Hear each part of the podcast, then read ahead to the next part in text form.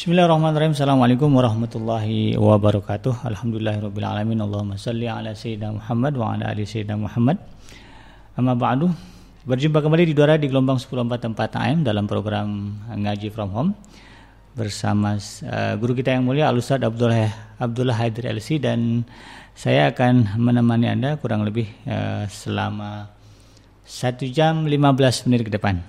Dan untuk itu bagi Anda sahabat Edream Radio yang mendengarkan kita melalui uh, gelombang 1044 AM uh, agar mempersiapkan dirinya untuk menyimak uh, kajian rutin kita yaitu kajian kitab hadis Al-Arba'in An-Nawawiyah dan pada petang hari ini seperti, kita melanjutkan hadis yang ke-36 yaitu dengan tema keutamaan menuntut ilmu. Jadi mungkin Anda penasaran ya seperti apa hukum dan uh, penjelasan serta uraian dari Rasulullah SAW terkait dengan menuntut uh, ilmu, Anda bisa menyiapkan segala bentuk pertanyaan uh, atau juga mungkin komentar-komentar ya melalui channel YouTube kita di channel iDream TV.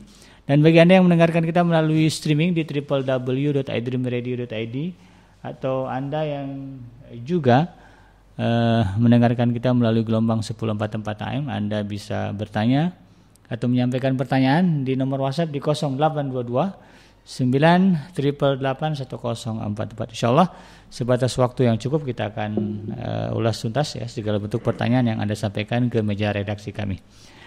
Dan tidak lupa juga uh, saya ucapkan uh, terima kasih bagi Anda yang sudah menekan tombol like ya, dan juga subscribe. Mudah-mudahan itu menjadi uh, bagian dari amal soleh yang pahalanya akan Anda lihat nanti di akhirat ya.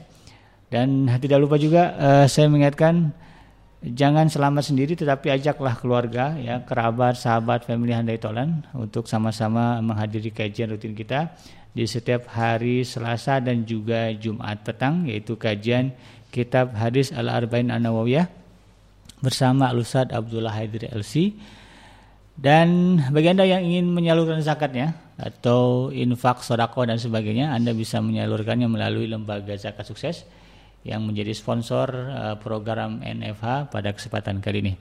Dan tidak berlama-lama lagi kita akan mendengarkan uraian, kajian, paparan ya serta tausiah terkait dengan uh, kitab hadis Al-Arba'in An-Nawawiyah bersama guru kita Al Ustaz Abdul Haidir Lasi di eh, nomor hadis yang ke-36 dengan tema keutamaan menuntut ilmu setelah Anda simak beberapa pesan-pesan berikut ini. Assalamualaikum warahmatullahi wabarakatuh. Waalaikumsalam warahmatullahi Bismillahirrahmanirrahim. Alhamdulillahi rabbil alamin. Wassalatu wassalamu ala sayyidina Muhammadin wa ala alihi wa ashabihi ajma'in amma ba'd.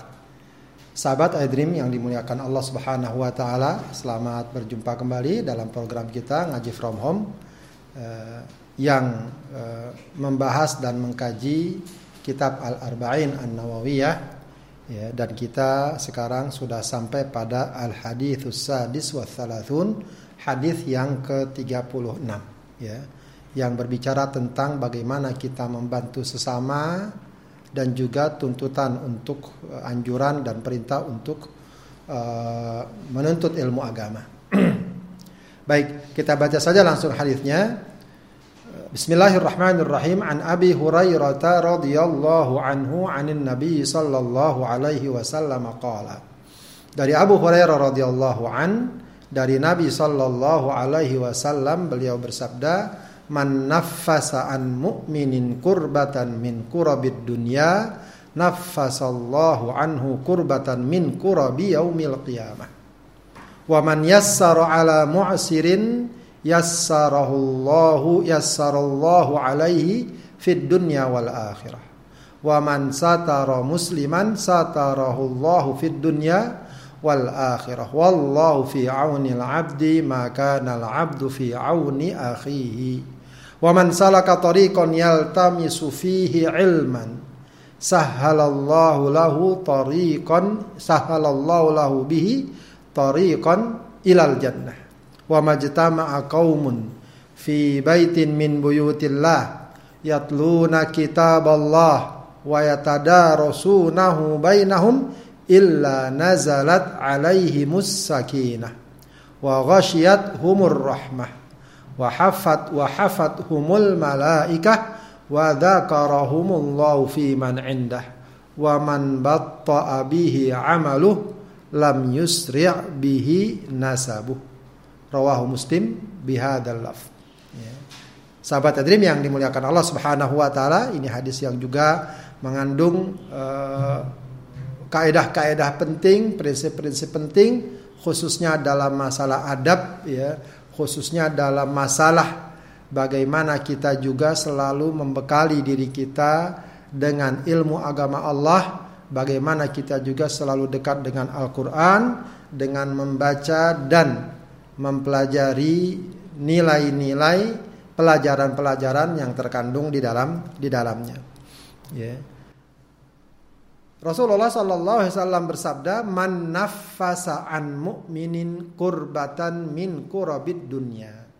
Ya, nafasa itu artinya wasa, melapangkan. Ya, masih ada akar kata dengan nafas. Nafas itu apa? Ya bernafas. Ya, dia bahasa Arab juga. Ya, artinya orang kalau lagi sesek nafas, sesek banget gak? Ya, artinya berat nggak? Berat. Ya, walau kelihatan sederhana ya. Katakanlah dalam ruangan tertutup begitu ya. E, oksigen kurang, lama kelamaan akan sesak. Ketika pintu dibuka, terasa plong nggak? Akan terasa plong. Ya, walau mungkin perkaranya sederhana, sederhana, cuma tinggal buka pintu saja. Ya, ya artinya ini sebuah ungkapan yang eh, sangat sederhana. Bagaimana seseorang berupaya untuk setidaknya memberikan kelapangan, kemudahan, pertolongan, ya dari apa? Dari kurbatan min korobid dunia ya, dari ya, berbagai musibah ya, ya, musibah dari berbagai musibah dunia. Ya. kurba itu disebut dengan asyadaid al-azimah. Ya. ya, kalau musibah mungkin biasa disebut standar ya musibah. Tapi kalau dibilang kurbah itu berat. Ya. apa namanya? Musibah yang berat yang besar. Ya. Entah apakah bencana atau masalah-masalah pribadi. Begitu ya. Mungkin kematian sakit yang sangat berat ya, itu namanya kurbah. Nah tentu saja orang pada saat seperti itu pastilah ya sangat membutuhkan eh, siapa pun yang walaupun tidak memberikan pertolongan secara umum ya yang walaupun tidak memberikan apa istilahnya pertolongan yang dapat menghilangkan Eh, bencana dan musibah tersebut secara total dari dirinya, walau sedikit sekalipun dia akan memberikan atau merasakan eh, pertolongan yang sangat bermanfaat. Bermanfaat. Ya, maka di sini dibahasakan dengan manafasa, berikan kelapangan. Artinya begini, orang sakit keras, ya, atau dia mungkin di opname, ya, datang saudaranya, temannya datang, datang dengan uh, apa namanya Eh, dengan mendoakan, dengan nasihat, dengan mengajaknya apa namanya berbicara. Itu setidaknya apa? Memberikan kelapangan, ya. Kalau lagi sakit, kemudian didatangi. Kira-kira akan lebih tenang, nyaman tidak? Nyaman. Ya. Itu saja sudah memberikan kenyang. Belum lagi kalau ternyata dia bantu lagi, dia carikan jalan keluar dan seterusnya. Ya. Dan ini perkaranya umum, apa saja. Ya baik yang sifatnya fisik, materi, masalah kejiwaan, apa saja yang sekiranya seseorang merasa berat menghadapinya lalu kita berusaha untuk membantunya, meringankannya, melapangkannya. Maka apa kata Allah Subhanahu kata Rasulullah sallallahu alaihi wasallam, nafasallahu anhu kurbatan min kurabi yaumil kiamah. Ya. Allah akan ya, memberikan kelapangan ya di saat ya seseorang menghadapi penderitaan ya, kondisi yang memberatkan nanti di hari ya di hari kiamat. Ya, di hari kiamat. Ya. Kalau seandainya kita memahami apa namanya konsekuensi ini ya, pastilah nanti di hari kiamat orang pasti mencari apa yang sekiranya dapat menolong dia. Ya, bahkan itu digambarkan nanti kan eh, apa namanya yubassarunahu yauma yawaddul mujrimu law yaftadi min abihi eh, min abihi wa banihi law yaftadil law yaftadil mujrim min abihi wa akhihi ya. Nanti orang-orang yang durhaka di hari kiamat itu itu kalau mereka bisa memberikan tumbal tumbal ternyata bayaran walau dengan bapaknya, dengan anaknya, dengan kaumnya sekalipun dia serahkan yang penting dia selamat. Ya, tebusan. Artinya orang-orang sangat mencari perkara yang dapat menyelamatkannya nanti di hari kiamat. Ya. Nah, Rasulullah telah memberikan kita kabar. Ya, siapa pun orang nanti di hari kiamat pasti merasa ber, berat, merasa sangat gelisah saya selamat atau tidak. Ketika dalam kehidupannya dia suka menolong orang, suka memberikan kelapangan, suka memberikan keluasan, ya, maka insya Allah di hari kiamat Allah akan berikan kelapangan dan kemudahan dari ya, musibah-musibah, penderitaan-penderitaan di hari kia, di hari kiamat. Ya, ini juga uh, ungkapan ini para ulama mengatakan uh, menunjukkan tentang keberadaan hari kiamat, tentang uh, akan terjadinya hari ya hari kiamat, tentang yaumul kiamah. Kenapa yaumul kiamah dikatakan yaumul kiamah? Ya. Al kiamah artinya dari kata-kata qaim, berdiri. Ya. Ada yang mengatakan yaumul kiamah dikatakan demikian karena manusia di hari kiamat dibangkitkan dari kuburnya dan berdiri di hadapan Tuhan Tuhannya. Maka dikatakan yaumul qiyamah. Dalam surat Al-Mutaffifin ayat 6 Allah katakan yauma yaqumun nasu lirabbil alamin. Saat itu manusia berdiri di hadapan Tuhan Tuhannya. Ada juga yang mengatakan bahwa yaumul qiyamah dikatakan yaumul qiyamah karena saat itu saksi-saksi ditegakkan. Tidak ada lagi saksi palsu, tidak ada lagi orang yang dapat menyimpan dan menyembunyikan amalnya. Semua akan terlihat akan terbukti. Ya, dalam surat Ghafir ayat 51 Allah katakan inna lanansuru rusulana walladzina amanu fil hayatid dunya wa yauma yaqumul ashhad. Ya. Kami akan memenangkan rasul-rasul kami dan orang yang beriman dalam kehidupan dunia dan dalam atau di saat nanti saksi-saksi ditegakkan, maksudnya di hari kiamat. Ya. Kemudian juga yaumul kiamah dikatakan yaumul kiamah karena saat itu ditegakkan keadilan. Wa nadha'ul mawazin al-qista liyaumil qiyamati fala tudlamu nafsun syai'a. Ya, saat itu di hari kiamat kami letakkan ya timbangan-timbangan keadilan ya pada hari kiamat fala tudlamu nafsun syai'a. Tidak ada seorang pun yang akan dizalimi saat itu sedikit sedikit pun. Ya, jadi hadis ini juga uh, dikatakan sebagai dalil dan bukti bahwa hari kiamat itu akan terjadi dan manusia akan menerima pembalasan atas setiap amalnya. Ya. Dalam hadis riwayat Tabrani Rasulullah mengatakan ya, inna rajulan ja'ila Rasulullah sallallahu alaihi wasallam fala ya Rasulullah ayyun nas ahabbu ilallah wa ayyul a'mal ahabbu ilallah ya azza wa jalla. Ada seorang bertanya sama Rasulullah ya Orang apa yang paling Allah cintai dan amal apa yang paling Allah cintai? Maka Rasulullah mengatakan, ahabbun nas ilallah anfa'uhum linnas. Orang yang paling Allah cintai adalah orang yang paling bermanfaat bagi manusia. Wa ahabbul a'mal ilallah sururun tudkhiluhu tudkhiluhu ala muslim. Kegembiraan yang engkau masukkan ke dalam diri seorang muslim. Au takshifu anhu kurbatan atau penderitaan yang kamu angkat darinya. Au taqdi anhu dainan atau hutang yang kau lunasi. Au tatrudu anhu ju'an atau kelaparan yang kamu hilangkan. Wala, wala an amshiya ma'a akhin li fi hajatin. Aku berjalan bersama saudaraku dalam satu keperluan maksudnya adalah untuk memenuhi kebutuhannya ya. Ahabbu ilayya min an a'takifa fi hadzal masjid yakni Masjid Al-Madinah syahran.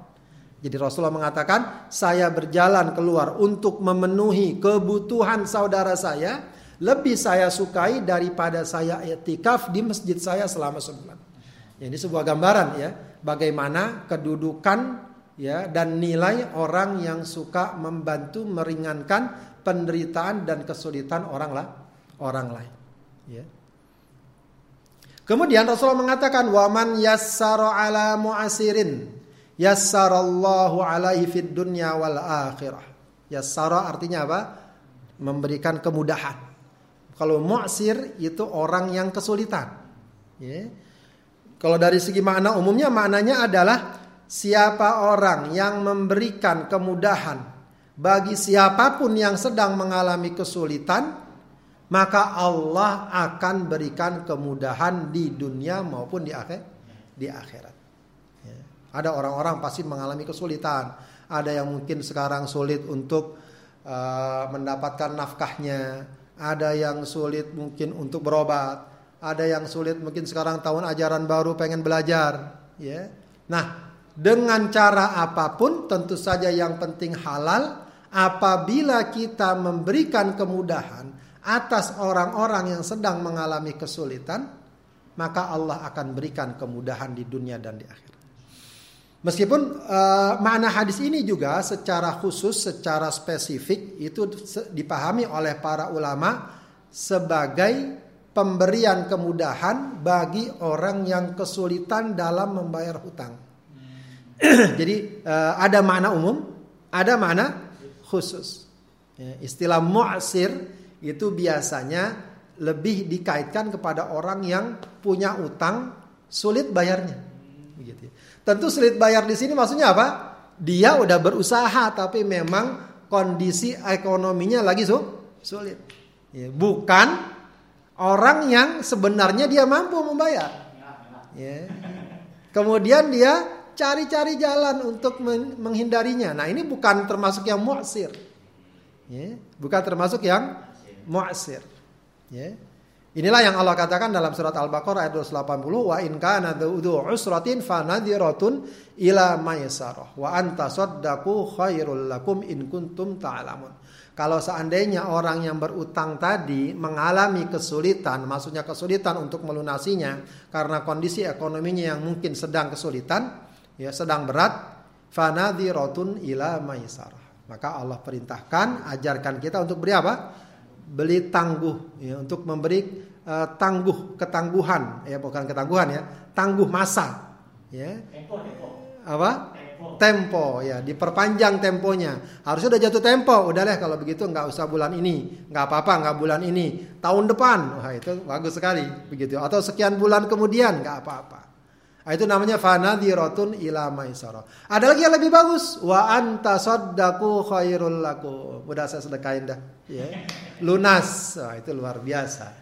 Ya. In kuntum ta'lamu. Itu lebih baik bagi kalian jika kalian mengetahui. Ya, ini dalam kondisi yang normal ya, dalam arti sebagaimana kita katakan orang yang tadi uh, apa namanya lambat membayar hutang tadi memang benar-benar sedang mengalami kesulit kesulitan. Ya, maka untuk orang seperti ini tidak layak kalau kemudian seorang mengambil sikap keras. Apakah misalnya melaporkan kepada pihak keamanan, ditangkap, diapain begitu ya? Itu sangat tidak uh, bermoral atau berakhlak dalam Islam. Atau ada lagi sikap yang sangat tidak bermoral. Bermoral apa? Karena dia tidak kuat membayar setelah jatuh tempo berarti utangnya kata tambah.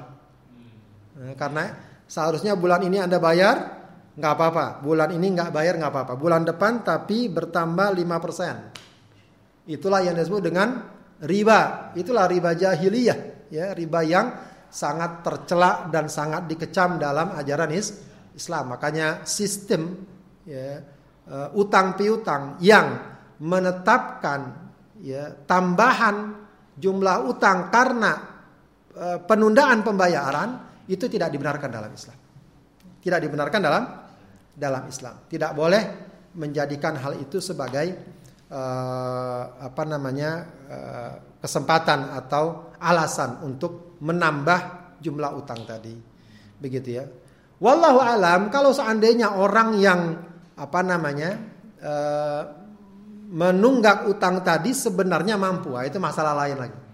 Nah, itu bagaimana mengatasinya? Bisa dicarikan solusi-solusinya.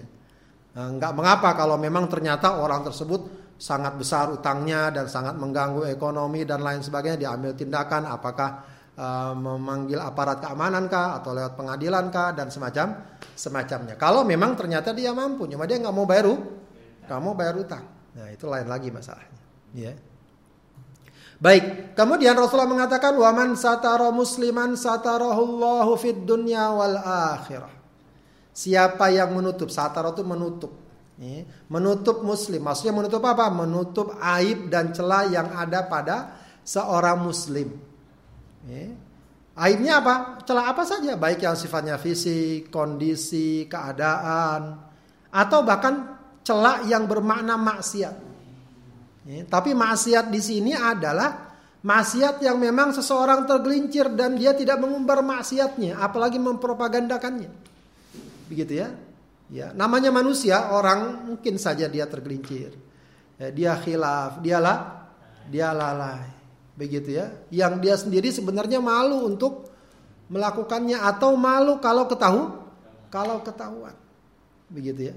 Maka untuk hal seperti ini tidak boleh seseorang mengumbar-umbarnya. Ya, ceritain ke sana kemari, ke sana kemari, eh si fulan itu kemarin begini-begini. Di rumah tangannya begini dan seterusnya. Itu tidak boleh. Begitu ya, itu tidak tidak boleh. Inilah sebenarnya mana inilah yang Allah katakan dalam surat An-Nur ayat 19 yang memang latar belakangnya kan hadithul ifki ya padahal itu sendiri ya sebenarnya tidak terjadi hanya fitnah saja Ya, itu disebarkan ya perbuatan yang mereka tuduh sebagai perbuatan selingkuh serong kepada istri Rasulullah Aisyah radhiyallahu an radhiyallahu anha. Makanya Allah katakan innal ladzina yuhibbuna an tashi'al fa'ishatu fil ladzina amanu lahum adzabun alimun fid dunya wal akhirah. Sungguhnya orang-orang yang senang ya tersebarnya kemunkaran di tengah orang yang beriman Ya, senang di sini apa? Dia sebarkan, dia sebarluaskan dan seterusnya. Ya, maka bagi mereka adab yang pedih di dunia maupun di akhirat. Bagaimana seharusnya sikap kita? Seperti yang Rasulullah katakan, man sataro musliman. Siapa yang menutup aib seorang muslim. Makanya uh, Bapak Ibu sekalian, sahabat yatim yang dimuliakan Allah, ini juga yang sering diingatkan para ulama. Kita jangan jangan senang lah mencari-cari info-info tentang masalah pribadi seseorang. Biasa kalau udah dapat info, eh, apa yang terjadi biasanya? Pengen nggak nyeritain lagi? Iya, pengen banget gitu ya. Apalagi kalau dianggap cuma dia yang tahu, wah itu berat lah. Ya. Coba kalau dia nggak tahu, dia nggak ada urusan pengen ngomong. Tapi kalau dia tahu, aduh, ya, bawaannya pengen ngomong aja. Itu tabiat manusia. Tabiat manusia. Ya, maka ya untuk hal-hal yang kita tidak punya kepentingan langsung sudah. Ya. Nggak perlu kita cari-cari info sana, info sini itu ngapa sih, ngapa sih, ngapa sih sudah. Ya, urus diri kita sendiri. Ya, agar kita lebih baik dari apa yang telah kita laku, kita lakukan. Ya, dari apa yang kita laku, yang kita lakukan. Baik. Kemudian apa janji orang janji Rasulullah kepada orang yang menutup aib dan celah orang yang beriman? Satarahullahu fid dunya wal akhir. Maka ditutup aibnya di dunia, tidak terbongkar aibnya dan kekurangannya. Kita ini siapa yang nggak punya aib? Manusia siapa yang nggak punya aib? Siapa yang nggak punya celah? Ya, sungguh kita semua adalah makhluk Allah ya yang kalau seandainya celah dan aib kita Allah bongkar semuanya tidak ada satupun orang yang akan menghormati kita. Ya, tidak ada. Ya, tapi yang mengerikan adalah ketika kita gampang membongkar aib orang, satu saat aib kita akan terbong, akan terbongkar. Begitu ya. Dan di akhirat lebih lagi. Ya, di akhirat nanti Allah katakan yaumatublas sarair. Hari di mana segala rahasia akan Allah bentangkan. Ya, semua manusia akan uh, diberitakan tentang apa yang terjadi apa yang terjadi, apa yang dia lakukan. Nah, ketika orang suka menutup aib saudaranya, maka janji Rasulullah Allah akan menutup aibnya di hari kia, hari kiamatnya. Artinya apa? Tidak diperlihatkan aibnya di depan makhluk, ya. Dan kemudian insya Allah akan dimudahkan hisapnya serta dihindari dari siksa Allah Subhanahu wa taala. Baik, kemudian Rasulullah mengatakan wallahu fi aunil 'abdi ma kana al-'abdu fi auni akhihi. Allah selalu menolong hambanya, ya. Maka nal abdu jika seorang hamba hamba fi auni akhihi. Ya. E, jika seorang hamba menolong saudara-saudaranya. Jadi al-aun adalah pertolongan.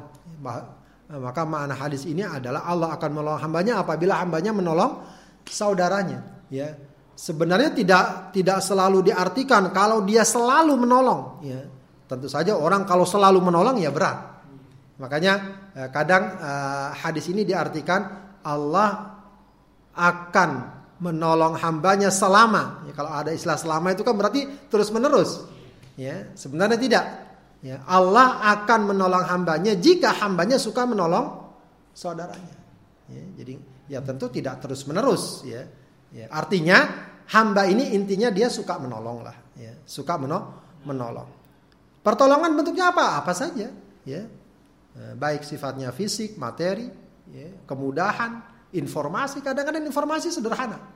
Ya sekarang itu banyak ya teman-teman yang bikin Eh, program uh, ngasih tahu ya, di media sosial bapak ini uh, rumahnya hancur berantakan. Dibuat berita. Ya, ada aplikasi-aplikasinya. Nah itu juga termasuk bagian dari menolak menolak mungkin dia nggak banyak memberikan sumbangan. Begitu ya tapi dengan sebab dia orang-orang jadi menolak jadi menolong. Sebenarnya banyak cara-cara seperti itu yang bisa kita hidupkan. Maka Uh, tidak mengapa. Teman-teman apalagi anak-anak muda biasa suka ngevlog, suka apa bikin uh, tayangan-tayangan video. Bagus ya sampaikan saja. Tidak mengapa. Itu sesuatu yang sangat baik sangat baik yang kemudian orang tergugah oh saya ingin bantu. Walau mungkin orang-orang juga bantunya nggak bisa banyak tapi setidaknya dengan wasilah dan informasi yang diberikan oleh seseorang ya uh, banyak orang yang tergugah untuk membantu Begitu ya.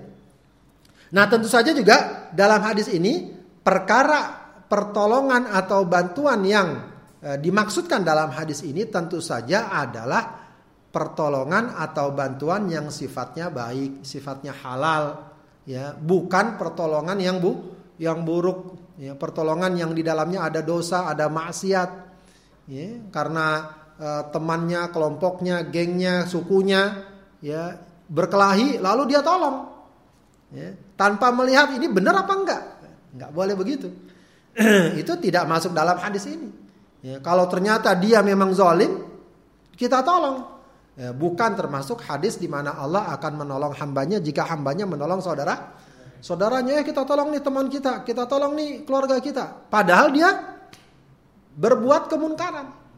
Ya, maka tidak perlu ditolong tidak boleh ditolong ya, tidak boleh ditolong kecuali memang kalau dia benar-benar misalnya dizolimi misalnya atau disakiti atau difitnah dan lain sebagai dan lain sebagainya baik kemudian Berikutnya Rasulullah mengatakan wa man salaka tariqan yaltamisu fihi ilman sahhalallahu lahu bihi tariqan ilal jannah.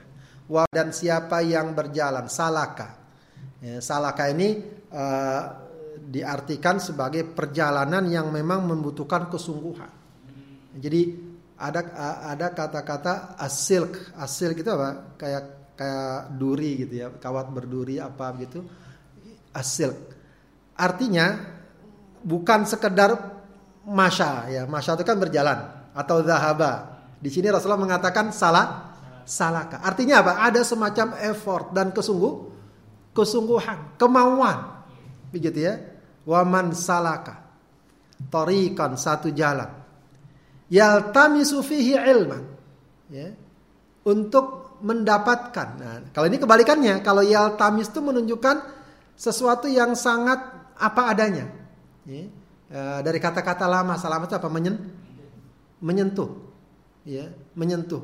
Kalau bahasa Arab itu ada konsleting konsleting listrik. Itu bahasa Arabnya apa? Iltimas jadi kabel nyentuh dikit, konslet. Cuma dikit doang kan? Gak sampai harus diuntel-untel nggak? Sedikit doang konslet. Iltimas. Artinya apa? Ini memberikan pemahaman yang unik ya. Artinya orang boleh jadi menuntut ilmu itu kan macam-macam orang. Ada yang mungkin pinter, cepat nangkep, ada yang uh, diterangin langsung paham. Ada yang ya maklum lah ya. Apalagi udah tua gitu, udah terangin berkali-kali, uh, lemot lah ya, lemot segala macam. Ah, yang penting dia dapat lah. Yaltamis, ya, seada, seadanya. Yaltamis fi ilma. Begitu. Ya.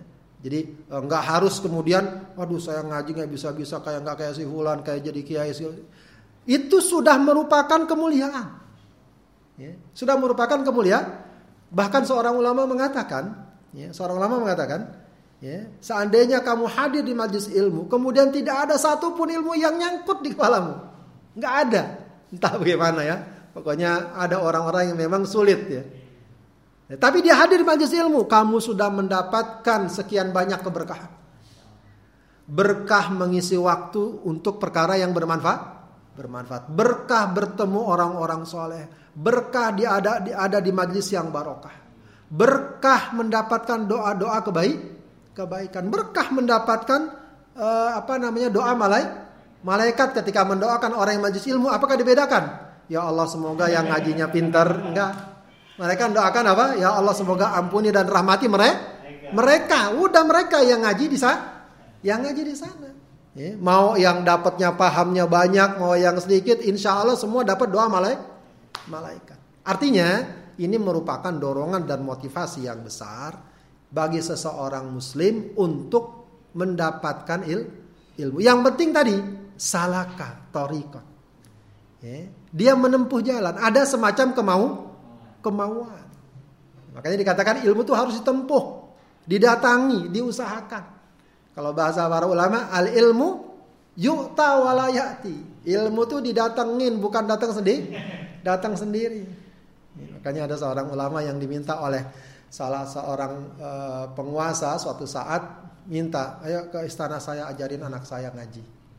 Wah, dia dengan apa namanya ke, keulamaannya mengatakan al ilmu yu'ta walayati. Ilmu didatengin, tidak mendatangi. Jadi ada semacam usaha usaha.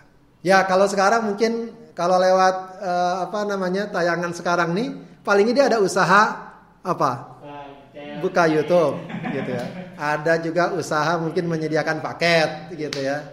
Atau bagaimana? Ada nggak apa-apa ya. Jangan sampai kita aduh nggak ada paketnya. Baik, Anda beli ya sebagian orang ngeluarin duit jajar saja sini bisa nggak bisa ternyata. Kenapa nggak bisa beli paket agar dia bisa nggak bisa ngaji? Ya, ternyata main game dia bisa dan seterusnya. Giliran main game nggak ngomongin paket.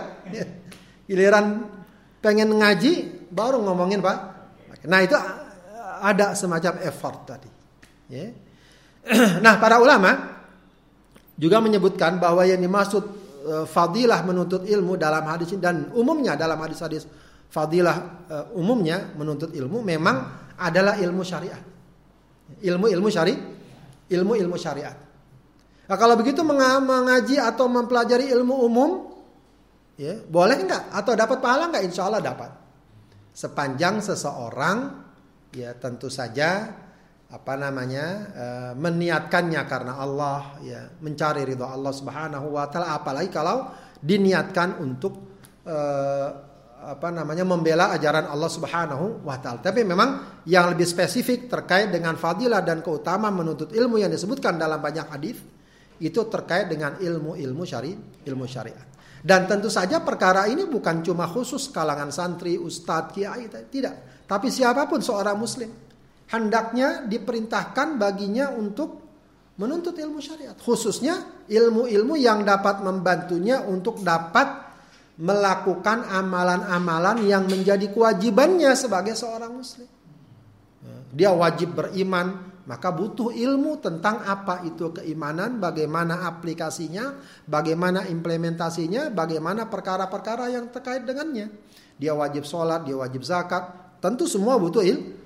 Butuh ilmu. Maka siapa pun seorang muslim dituntut untuk selalu menyegarkan, menambah, ya, e, menumbuhkan pemahamannya dalam bentuk tolabul il, tolabul ilmi. Ya.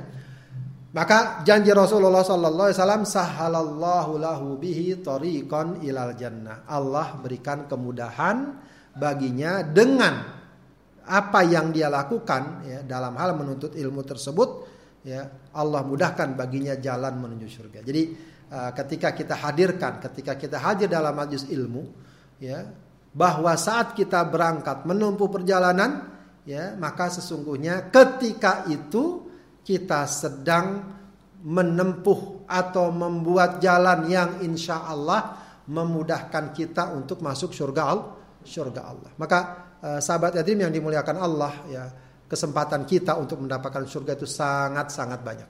Ya sangat ba sangat banyak. Tinggal kitanya mau atau ti mau atau tidak. Ya apalagi terkait dengan masalah ilmu ini. Ya bahkan uh, untuk hal-hal yang mendasar sebenarnya dia wajib. Ya, untuk hal-hal yang mendasar kita uh, diperintahkan sholat maka belajar tentang bagaimana sholat yang benar itu menjadi wa menjadi wajib ya. ada perkara-perkara yang sangat mendasar harus kita hindari ya.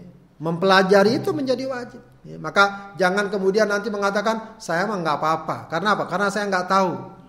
Ya. Baik perkara nggak tahu memang mungkin bisa jadi alasan. Cuma masalahnya adalah kenapa anda tidak tahu? Sementara di sana banyak orang yang mengajarkan, banyak orang yang menyampaikan, begitu ya. Berarti anda telah meninggalkan satu perkara yang semestinya anda lakukan, yaitu tolabul ilmi, begitu ya. Tolabul, tolabul ilmi. Maka Eh, sahabat adim yang dimuliakan Allah Subhanahu wa taala, uh, kita ingatkan lagi diri kita bahwa tolabul ilmi bagi seorang muslim menuntut ilmu khususnya ilmu-ilmu syariat adalah perkara mendasar yang harus kita lakukan. Ya, bahkan hingga sekarang ini walau kita mungkin sudah tua, sudah usia lanjut, ya jangan pernah lemah untuk tolabul ilmi. Ya, sebab uh, bukan masalah sekedar bukan sekedar masalah ilmunya tapi e, dorongannya, keinginannya, tindakan seseorang dalam menuntut ilmu itu itu sudah mendapatkan kedudukan dan kemuliaan yang besar di sisi Allah Subhanahu wa taala. Kemudian Rasulullah mengatakan wa majtama qaumun fi baitin min buyutillah yatluna kitaballah wa yatadarasunahu bainahum illa nazalat alaihimus sakinah wa ghasyiyatuhumur rahmah wa hafathumul malaikah wa dzakarahumullahu fi man indah. Ya ijtama artinya berkumpul. Wa majtama dan tidaklah. Ya berkumpul kaumun satu kaum fi baitin min buyutillah di salah satu rumah Allah. Ya baitun jamannya buyut. Ya Rumah Allah maksudnya di masjid Allah berkumpul di masjid. Ngapain berkumpul di masjid? Yatluna kitab Allah. Mereka membaca kitab Allah, membaca Al-Qur'an. Wa yatadarasunahu bainahum dan mereka saling mempelajari di antara mereka dan mereka mempelajarinya di antara mereka di antara mereka. Ini yang mungkin kalau di tengah masyarakat dulu ada istilah tadarusan. Ya, cuma istilah tadarusan itu yang lebih tepat adalah belajar saling mempelajari, saling mengingatkan, saling mungkin membetulkan bacaan atau yang satu memberikan penjelasan yang lain mendengarkan begitu ya.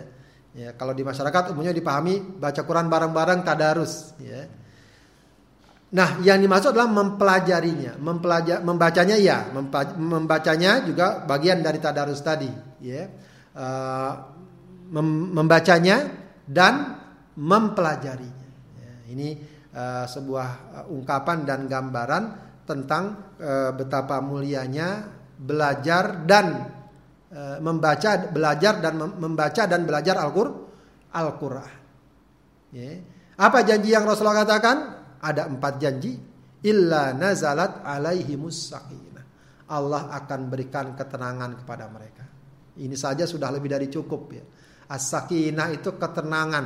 Ya, saya sering pernah mengatakan ketenangan adalah sumber kebahagiaan, kebahagiaan. Jangan dibalik, banyak orang mencari bahagia dengan menghilangkan ketenangan. Ya. Cukup cari ketenangan, Anda bahagia.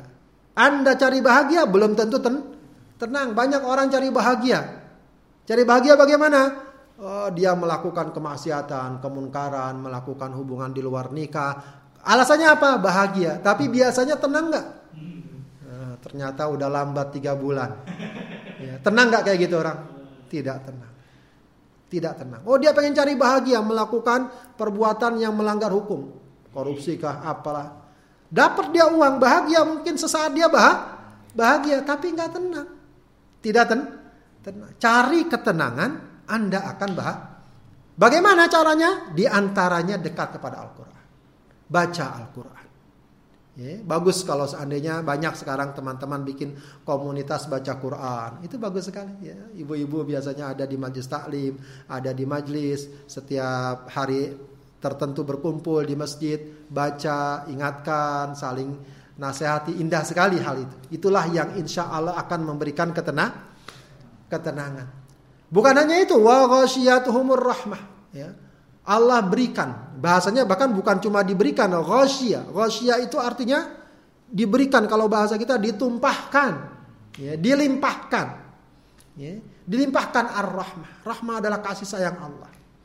Ya, maka insya Allah dirinya penuh kasih sayang, Allah akan selalu meliputi mereka dengan kasih sayang, kasih sayangnya. Kalau sudah istilah Allah meliputi mereka dengan kasih sayangnya, ya ya sudah, ya apa yang mendatangkan kebaikan akan Allah berikan, apa yang akan mendatangkan keburukan akan Allah lindu, lindungi. Kemudian wahafat humul malaikah.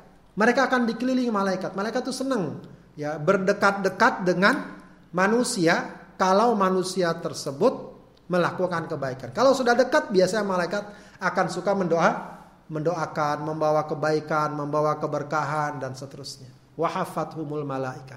Wa dzakarahumullahu fi man indah. Dan Allah sebutkan mereka. Sebutkan nama mereka. Kepada siapa? Kepada makhluk yang ada di sisi. Siapa makhluk yang ada di sisi Allah? Pada malai para malaikat. Ya, ini yang kemudian sering disebutkan dengan istilah orang-orang yang terkenal namanya di langit. Mungkin di bumi dia nggak masuk media massa nggak viral, nggak masuk surat kabar, nggak masuk televisi. Ya, karena dia bukan siapa-siapa, tapi ketika dia suka membaca Al-Quran, mempelajari Al-Quran bersama saudara-saudaranya sama Muslim, Allah sering sebut-sebut namanya. Ya, si Fulan sekarang lagi ngumpul. Ya, mereka sekarang lagi ngumpul di Masjid Allah, belajar Al-Quran, disebut-sebutkan dengan penuh kebanggaan, dengan penuh kebanggaan. Ya, saya sering berikan contoh ya kalau seandainya ada orang ngasih informasi kepada kita, eh nama ente kemarin ya itu disebut-sebut ya, dibangga-banggain di dalam pertemuan apa misalnya tokoh utama, katakanlah presiden sedang rapat kabinet disebutkan Abi Kenji, nama ente disebut tuh ya. Ya, sering bawain acara iDream, sangat senang tuh Pak Presiden. Kira-kira apa gimana? Paling para-para ah masa sih gitu ya. Padahal senang, ya, padahal senang. Ya, jadi uh, itu merupakan gambaran kemulia kemuliaan. Ya, maka ini juga hendaknya memberikan kita dorongan dan motivasi untuk selalu dekat dengan Al-Quran, membacanya, mempelajarinya. Ya, Allah akan berikan berbagai macam kemuliaan dan fadilah yang sangat yang sangat besar. Kemudian hadis ini Rasulullah tutup dengan satu ungkapan waman batta'a bihi amaluh lam yusri' bihi nasabuh. Ya, Bata itu artinya bati itu arti pelan, lambat. Ya, Batoa e, memperlambat, ya, memperlambat, diperlambat. Ya, waman batoa bi amalu. Maksudnya apa? Orang yang diperlambat oleh amalnya. Ya. Apa maksudnya orang yang diperlambat oleh amalnya? Maksudnya adalah orang yang amalnya minim, ya, yang ketika diperintahkan yang wajib kadang dia tinggalkan. Apalagi yang sunnah begitu ya. Ogah gitu ya males dengan segala bentuk amal so amal sholat diperintahkan sholat males diperintahkan sodako males diperintahkan puasa berat. Ya. kebalikannya kalau udah giliran maksiat semangat. Giliran melakukan kemunkaran semangat semangat. Ya. giliran diajak ngaji lemas. Males ada aja alasannya tapi giliran diajak untuk hal-hal yang sifatnya munkar, maksiat atau katakanlah sia-sia, ya tidak ada kata tidak. Ini gambaran waman batta abihi amaluh. Orang yang diperlambat oleh amal amalnya. Kata Rasul apa? Lam yusri' bihi nasabu. Itu tidak dipercepat oleh nasabnya. Nasab itu silsilah keturunan nasab. Ya, kakek moyang, nenek moyang segala macam. Ya, maksudnya apa? Dia punya nasab yang bagus mungkin.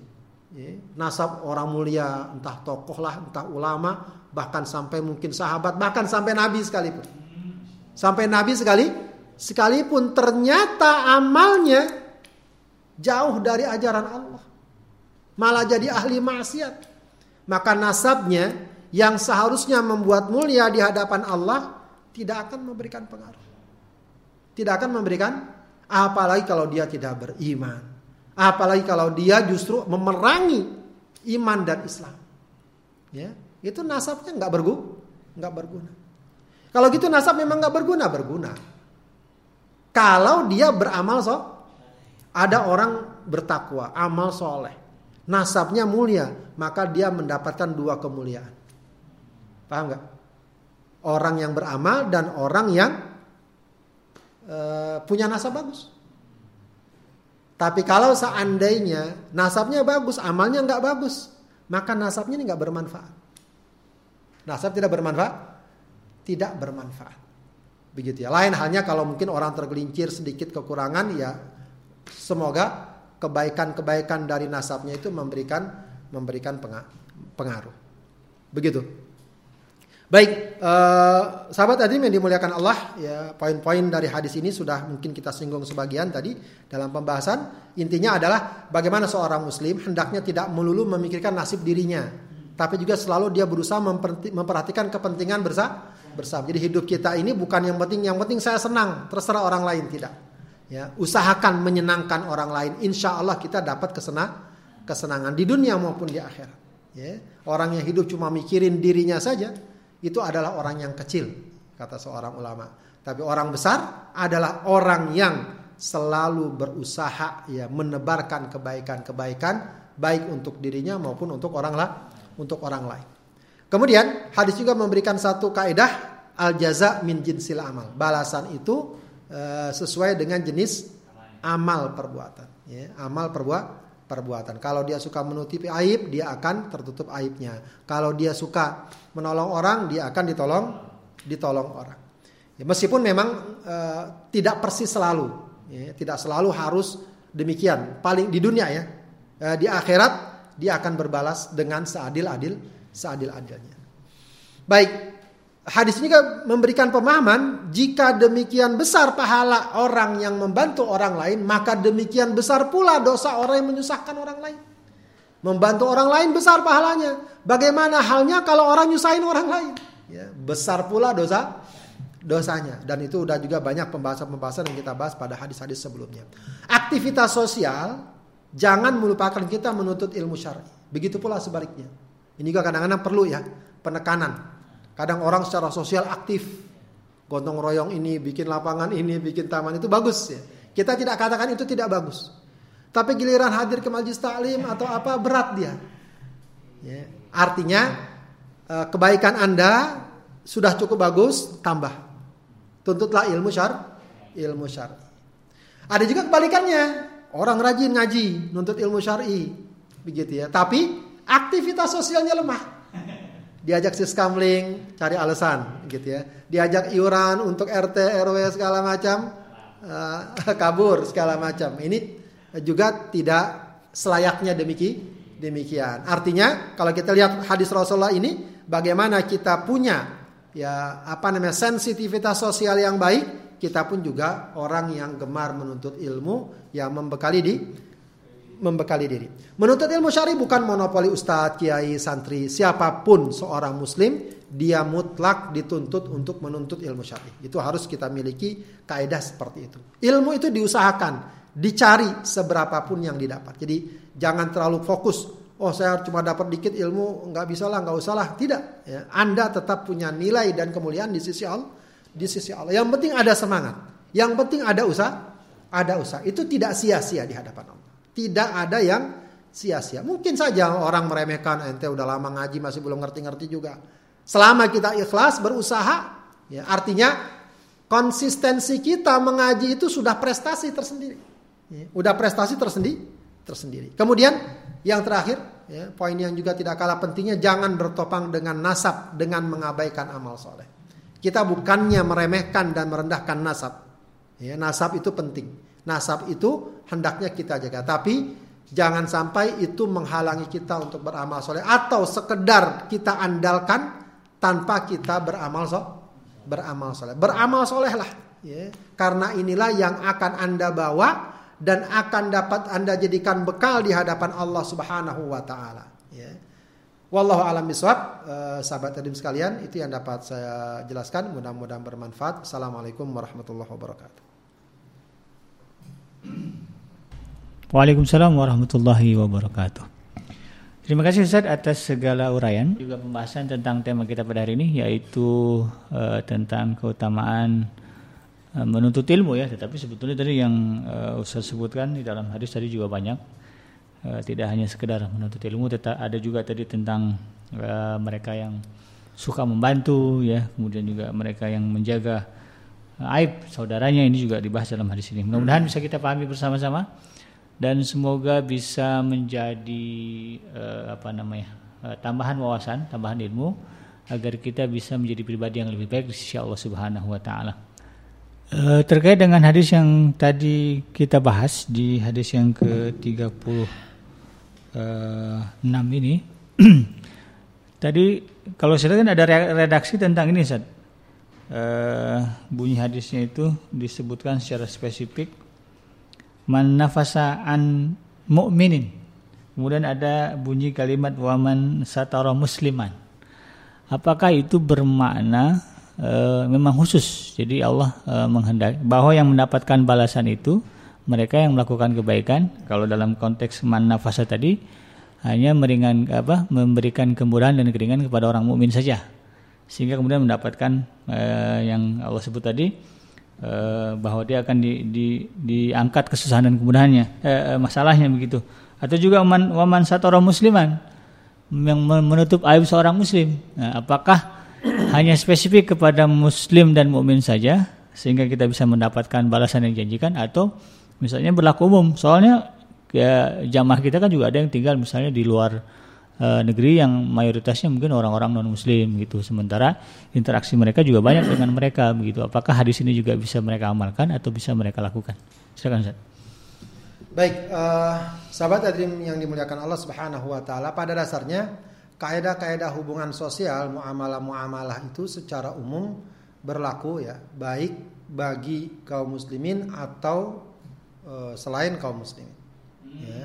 Adab yang dituntut bagi kita, apakah berbicara yang baik, jujur, uh, berlaku adil dan lain sebagainya, itu kaidahnya berlaku berlaku umum. Akan tapi ya uh, tentu saja ya kepada sesama muslim hal itu uh, memiliki bobot dan penekanan lebih utama. Lebih besar pahalanya atau lebih tinggi kedudukannya. Ya, kebaikan jangankan kepada non muslim, kepada hewan sekalipun dapat paha, dapat pahala. Kita memberikan makan kepada hewan dapat pahala. Ya, kenapa? Sekalipun anjing.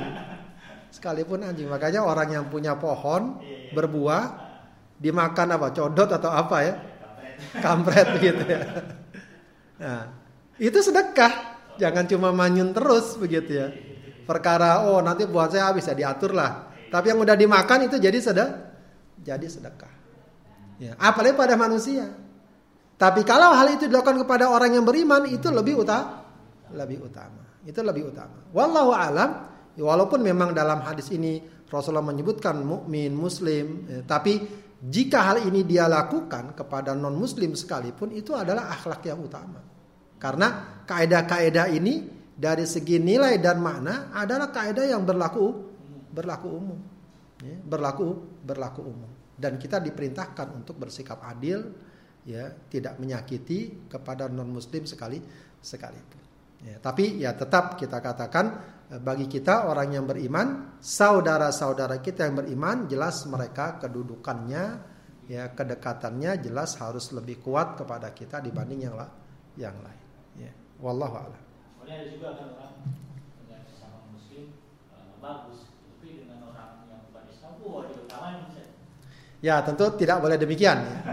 Jangan sampai orang non muslim khususnya mereka yang tidak memerangi kita. Nah, kita diperintahkan ya ke dalam surat Al-Mumtahanah jangan jelas Allah katakan apa? Uh, la yanhaakumullahu 'anil ladzina lam yuqatilukum fid din wa lam yukhrijukum min diyarikum an tabarruhum wa tuqsitu ilaihim. Allah tidak melarang kalian kepada mereka yang tidak memerangi kalian dan tidak mengusir kalian dari negeri kalian untuk berbuat kebajikan dan bersikap adil. Allah senang kepada orang yang adil. Artinya orang yang adil berbuat baik sama orang-orang yang non muslim sekalipun itu Allah cinta.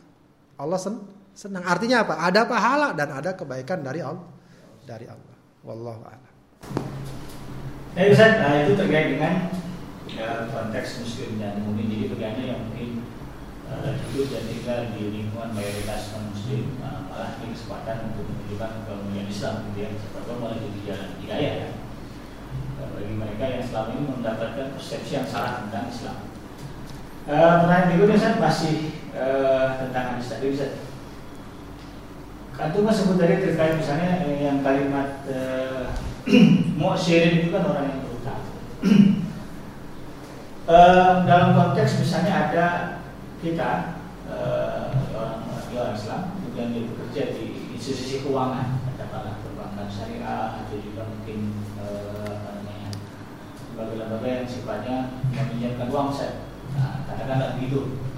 Nah kan yang sekarang yang berkembang di masyarakat saya, saya tidak ragukan banyak itu orang yang ngemplang lagi juga sebetulnya dia punya kemampuan berhutang tetapi karena meringan-ringankan kemudian itu tadi terjadilah jebakan-jebakan Nah, biasanya kalau di, di sisi resmi kan, uh, ada yang menggunakan jasa collector. Uh, kalau yang datang itu orang gede, kemudian kasar gitu. Nah, ini secara hukum bisa dibolehkan nggak sih? Karena itu saya dilempar juga itu dibiarkan masalah. Tapi kalau misalnya ditagih nanti takut kena ya dengan pakai cara begitu nanti tersandung di hadis ini itu kira-kira. Ya. Wallahu alam ya Pertanyaannya apakah misalnya debt collector itu secara hukum e, konstitusi benar nggak? Boleh nggak? Ada nggak perangkat aturan yang mengaturnya? Itu juga harus dipertimbangkan. Ya itu memang perkara lain ya. Secara aturan ada nggak? Boleh nggak itu? Harusnya kembalikan dulu dulu kepada aturan negara yang undang-undang yang berlaku. Itu yang pertama ya. Artinya kalau dia misalnya cuma sekedar bertugas menagih saja, ya kepada orang-orang yang mungkin ngemplang dan lain sebagainya ya ya butuh kan orang-orang yang kalau itu tugasnya mudah-mudahan tidak mengapa. Tapi kalau sampai ada ancaman kekerasan dan lain sebagainya itu yang juga harusnya dihindar dihindari. Dan yang justru harus dihindari juga jangan sampai menyasar siapa saja. Ya, ya bisa jadi itu khusus buat orang-orang yang memang ngemplang. Dalam arti dia sebenarnya mampu namun dia berusaha menghindar tapi bagi orang yang benar-benar tidak mampu, lalu dikirim debt collector dengan segala macam ancaman dan lain sebagainya, itu tidak sangat tidak sesuai dengan nilai ajaran Islam. Kadang-kadang diambil paksa ininya dan lain sebagainya. Ini juga terkait dengan masalah sistem utang piutang yang memang harusnya sejak awal ya dibangun eh, prinsip-prinsip dan pemahaman-pemahaman yang jelas.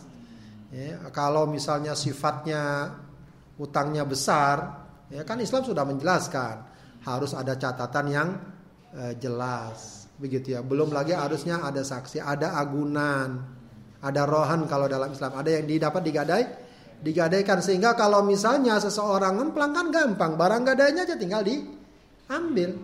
Ya, mungkin bisa dijual, maka biasanya rohan atau gadaian itu harusnya nilainya lebih dari jumlah utang. Makanya biasa orang akan ditanya, Anda mau minjam uang sekian ratus juta, apa jaminannya? Saya punya jaminan tanah cuma 10 meter. Ya, orang nggak akan terima. Tanah 10 meter dijual dapat berapa? Kecuali kalau di segitiga, segitiga emas misalnya. Ya, oh saya punya tanah nih sertifikat 1000 meter yang kalau dijual mungkin bisa ada 500 1 miliar. Dia minjem 300 juta. Kira-kira logis nggak? Oh, logis. Pegang saja sertifikatnya. Paham nggak? Nanti dia ngemplang kan? Atau nggak bisa bayar? Ya tinggal dinego. Kenapa nggak bisa bayar? Kalau macam-macam mencela-mencela segala. Biasa sudah ada klausul perjanjiannya. Kalau nggak kuat bayar maka tanah ini dijual. ya maka diambil sejumlah uang sesuai dengan uh, utangnya mungkin lebihnya diberikan kepada pemilik kalau sejak awal uh, metode atau apa namanya prosedur itu bisa dipenuhi uh, semestinya tidak perlu sampai ngirim debt collector segala macam segala macam memang yang sering terjadi orang diberikan utang begitu saja ya, apalagi kalau dia caranya dengan uh, mengambil apa namanya keuntungan atau bunga atau mengambil paksa dan lain sebagainya itu memang sering menimbulkan masa masalah. Dan khususnya lagi kalau memang orangnya benar-benar tidak mampu. Tidak mampu e, membayar utang karena kondisi ekonomi lalu ditekan, diintimidasi apalagi sampai kekerasan itu sangat tidak sesuai dengan adab is, adab Islam. Baik, e, sahabat Adrim TV yang dimuliakan Allah Subhanahu wa taala, e, sesungguhnya kehidupan kita sebagai seorang muslim, orang yang beriman, itu bukan hanya sekedar bagaimana kita menjaga hubungan baik kita kepada Allah, tapi bagaimana juga kita selalu berusaha menjadi orang yang bermanfaat di tengah uh, masyarakat kita, menjadi orang yang selalu berperan dan berkontribusi memberikan kebaikan, menawarkan kebaikan dan juga bagaimana kita selalu membekali diri kita dengan bekalan-bekalan ilmu, ya bekalan-bekalan uh, Al-Qur'an, takarrub kepada Allah Subhanahu wa taala sehingga lengkaplah ya uh, pribadi seorang muslim itu adalah pribadi yang selalu baik hubungannya kepada Allah dan juga baik hubungannya di tengah masyarakat ya. Inilah tentu sikap yang ideal. Mudah-mudahan kita bisa mewujudkannya sedikit demi sedikit. Amin, ya rabbal alamin. Wassalamualaikum warahmatullahi wabarakatuh. Baik sahabat dan sekalian, sudah sudah kebersamaan kita dalam program ngaji from home. Mudah-mudahan apa yang Anda dengarkan, Anda simak dari program Ngaji from Home edisi kali ini bisa bermanfaat. Sebagai penutup saya Kenji beserta kru yang bertugas pamit undur dari ruang dengan Anda dan mohon maaf atas segala kekurangan dan kealfaan. Subhanaka Allahumma rabbana wa bihamdika asyhadu an la ilaha illa anta astaghfiruka wa atubu ilaik. Billahi taufiq wal hidayah. Assalamualaikum warahmatullahi wabarakatuh. Waalaikumsalam.